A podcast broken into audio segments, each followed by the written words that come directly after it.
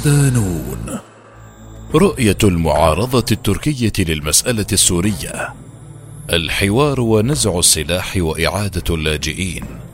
مقال لوسام الدين العكلة. ضمن ملف الشأن السوري. هذه المقالة مبنية على ورقة عمل تحليلية لتوجهات السياسة الخارجية لتركيا في حال حدوث تغيير سياسي في البلاد بعد الانتخابات المقبلة.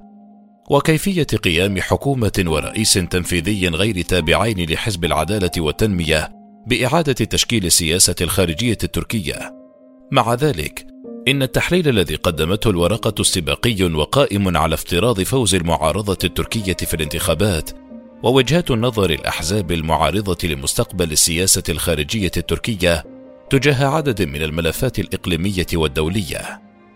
لكن هذه المقالة ستركز فقط على وجهات نظر أحزاب المعارضة التركية تجاه سياسة تركيا بخصوص عدد من الملفات المرتبطة بالقضية السورية مثل دعم فصائل المعارضة السورية والموقف من حزب الاتحاد الديمقراطي ووحدات حماية الشعب وقضية اللاجئين والتقارب مع النظام السوري والموقف من الوجود العسكري التركي في شمال سوريا.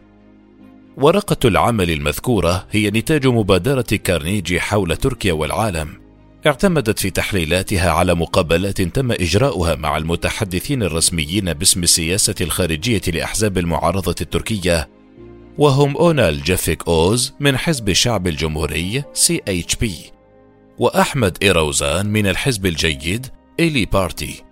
ورئيسة السياسات الخارجية والأمنية السابقة في حزب الديمقراطية والتقدم DEVA ياسمين بيلغال وأوميت ياردم من حزب المستقبل Gelecek Parti وهيشيار أوزاسوي من حزب الشعوب الديمقراطي HDP لذلك سيتم تسليط الضوء على أهم المواقف التي أعرب عنها هؤلاء فيما يتعلق بالقضية السورية نظرا إلى أهمية ما تم ذكره على لسانهم.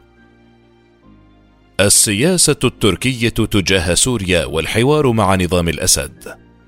انتقد كل من أحمد إيراوزن من الحزب الجيد وهيشيار أوزوي من حزب الشعوب الديمقراطي انحراف السياسة الخارجية التركية عن ممارسة عدم التدخل في الشؤون الداخلية للدول التي انتهجتها تركيا منذ عقود. كما حصل في سوريا خلال السنوات الأخيرة حيث لم تدافع تركيا عن تغيير النظام في دولة مجاورة فحسب. بل شاركت أيضا في تنظيم ودعم المعارضة السياسية والعسكرية لدمشق. وتعتقد المعارضة التركية أنه كان من الخطأ أن تغامر تركيا بتدخلها في الشؤون الداخلية لسوريا حيث كانت مناصرة تغيير النظام واستخدام الوكلاء لهذه الغاية. حسابات خاطئة قوضت في نهاية المطاف مصالح تركيا. في موازاة ذلك جادل ممثل حزب الشعب الجمهوري أونال جيفيك أوز بأنه ما كان ينبغي على أنقرة ابدا قطع الحوار السياسي مع دمشق ويتبنى الحزب الجيد وجهة نظر مماثلة حول مزايا الحوار الفعال مع النظام السوري. إذ سلط أحمد ايروزان الضوء على موقف أنقرة المتغير تجاه الأسد والذي تحول من تعبيرات أخوية مبالغ فيها إلى جهد صريح للإطاحة به وعاز هذا الانقلاب في السياسة لاعتبارات دينية وطائفية أثرت على مواقف الحكومة التركية بشكل متزايد. كما رأت ياسمين بلغال من حزب التقدم والديمقراطية ضرورة إجراء حوار سياسي مع النظام السوري لا سيما إدارة التحديات الحالية التي تؤثر على تركيا. في حين أقر اوميت ياردم من حزب المستقبل بأن تركيا بحاجة إلى التصرف وفقا للواقع المتطور على الأرض والانخراط مع النظام في دمشق لكنه استبعد بشكل قاطع اقتراح صنع السلام مع الأسد وهو زعيم وصفه بأن يديه ملطختان بالدماء. وتجدر الإشارة إلى أن وثيقة السياسات المشتركة الصادرة في يناير كانون الثاني الماضي عن الطاولة السداسية التي تضم أحزاب المعارضة التركية أكدت في هذا الصدد على احترام استقلال وسيادة ووحدة أراضي دول منطقة الشرق الأوسط وعدم التدخل في شؤونها الداخلية والعمل على تسهيل الحلول بدلا من الانحياز إلى جانب في المشاكل بينهما.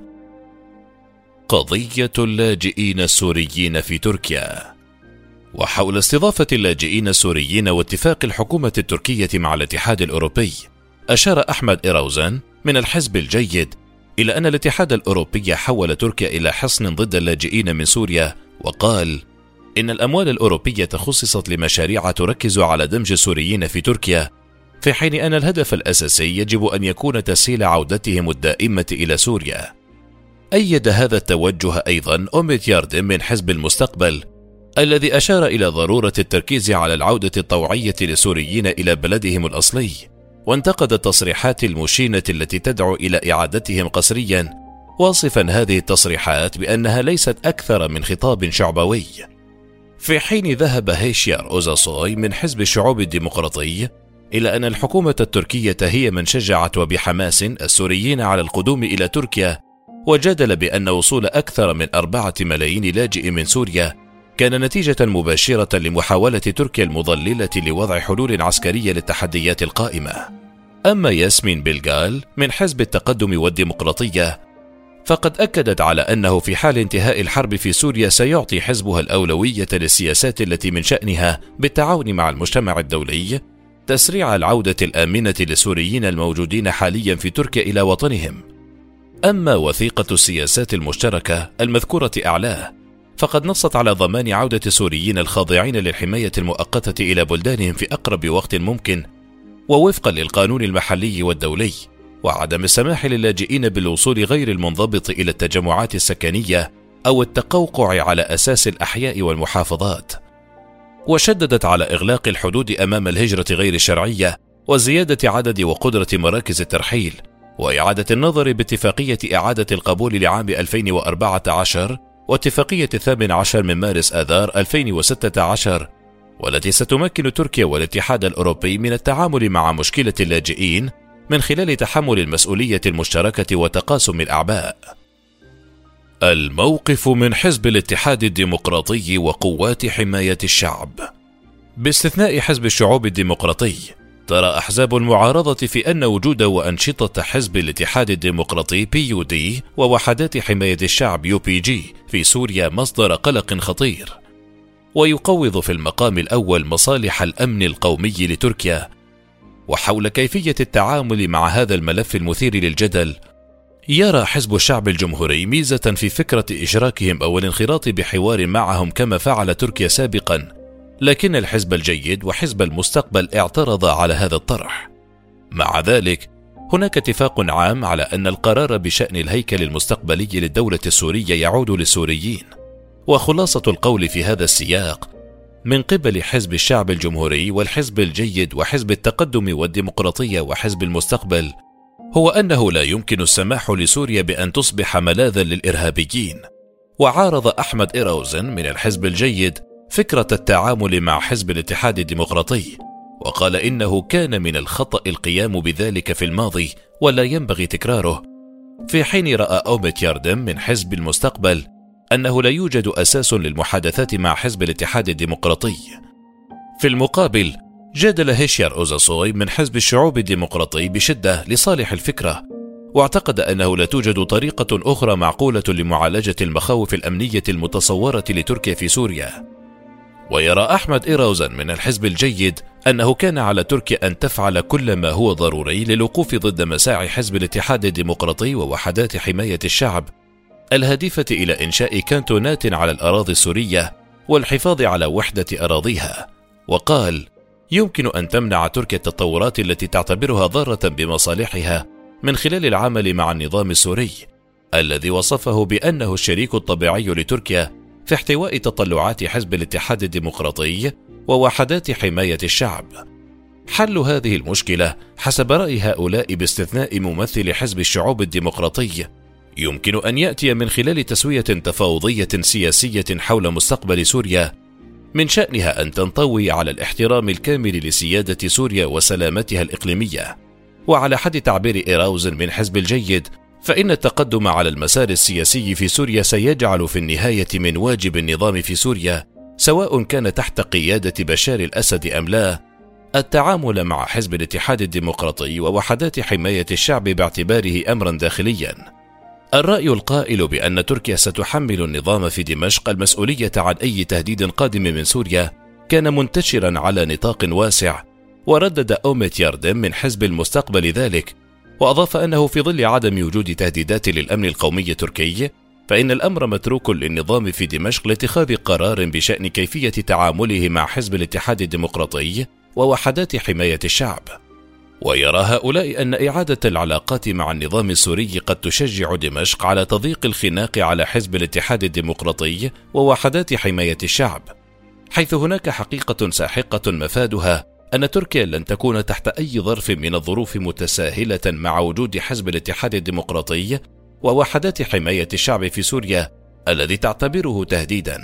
لذلك وبقدر إصرار الولايات المتحدة على دعم وجود واستمرار حزب الاتحاد الديمقراطي ووحدات حماية الشعب في شمال سوريا بطريقة تعتبرها تركيا غير متوافقة مع مصالحها الأمنية سيبقى مصدر إزعاج قوي في العلاقات الثنائية بين تركيا وسوريا وسيكون هذا هو الحال بغض النظر عمن يكون على رأس السلطة في تركيا. الموقف من الوجود العسكري التركي في سوريا. أشارت الدراسة إلى أن حزب الشعوب الديمقراطي هو الحزب الوحيد الذي يعارض الوجود العسكري التركي في سوريا بشكل قاطع. أما أحزاب المعارضة الأخرى فإنها تعتقد أن تركيا لا تستطيع حاليا سحب قواتها العسكرية من سوريا. وشدد ممثل حزب الشعب الجمهوري وحزب المستقبل على أنه لا يمكن لتركيا التفكير في الانسحاب من سوريا إلا بعد تطبيع الظروف ومعالجة تصورات تركيا للتهديدات التي تستهدف أمنها القومي. وأنه عندما يحين الوقت يمكن إعداد خطة انسحاب مع جداول زمنية. الموقف من دعم المعارضة السورية. أما فيما يتعلق بدعم تركيا للمعارضة السياسية والعسكرية السورية فقد أعربت أحزاب المعارضة التركية عن مخاوفها من هذه الممارسة. حيث لاحظ أحمد إيراوزن من الحزب الجيد أنه بينما وحد تركيا الجيش السوري الحر فإنها تواجه الآن تحدي التعصب الديني السائد بين مقاتليه. ورأت ياسمين بلغال من حزب التقدم والديمقراطية أيضا مخاطر في هذه الارتباطات بين تركيا وفصائل المعارضة المسلحة وأشارت إلى أن تركيا واجهت التحديات المرتبطة بفك الارتباط مع هذه الجهات الفاعلة في سوريا. وأضافت أنها كانت قلقة من أن تصبح تهديدا أمنيا لتركيا. أما أونال جيفيك أوز من حزب الشعب الجمهوري فقد كانت له رؤية مغايرة. مفادها أن هؤلاء المقاتلين هم في الغالب من الجنسية السورية لذلك لا بد من أخذ ذلك في الاعتبار عند وضع حلول لمشاكل البلاد. يمكن أن تكون سياسات نزع سلاح الجيش الوطني السوري وبقية الفصائل وإعادة دمجهم في المجتمع السوري مفيدة ويعتقد جيفيك أوز أن هذا يمكن أن يكون أيضا بندا للمناقشة بين أنقرة ودمشق. على أي حال اتفق ممثل الأحزاب الثلاثة الشعب الجمهوري الجيد والتقدم والديمقراطية على ضرورة إيقاف استخدام الوكلاء في سوريا بشكل دائم من خلال إغلاق هذا الفصل.